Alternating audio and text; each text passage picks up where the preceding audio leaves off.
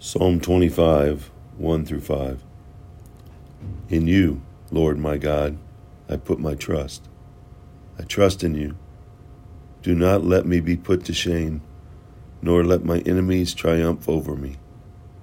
No one who hopes in you will ever be put to shame, but shame will come to those who are treacherous without cause.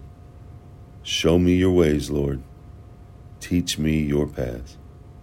Guide me in your truth and teach me, for you are my God, my Savior, and my hope is in you all day long. For the past 36 hours, I have been with my bride sitting at my mother in law's bedside in hospice. I have spent numerous hours praying over her, reading Psalms over her, and will continue to do so as she lingers on earth in the last breaths that she's taking. It is so difficult to watch life begin to fade and seeing someone strong and vibrant wither away right in front of your eyes. Yet you put your trust in God. You know God is there, and God is the creator of life, and that death is a part of our life here on earth. But it doesn't have to end there. That by placing your full faith and trust in Jesus, your eternity, your eternal life for eternity will be spent with Him.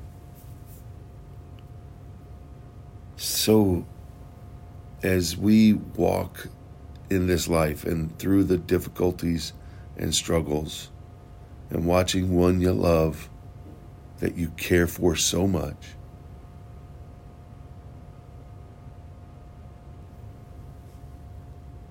Trust. Trust. Trust God so that you can walk through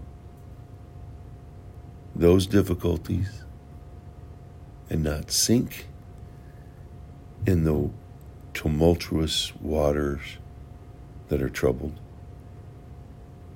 but that you will be able to walk over and on them because of your vertical focus on God. Show me your ways, Lord. Teach me your paths. Guide me in your truth and teach me. For you are God, my Savior. And my hope is in you all the day long. This is my story. This is my song. Right? I will trust in you all the day long. This is my story. This is my song. Praising my Savior all the day long. Have a wonderful God filled day, placing your trust in Him. He did it. Let's do it.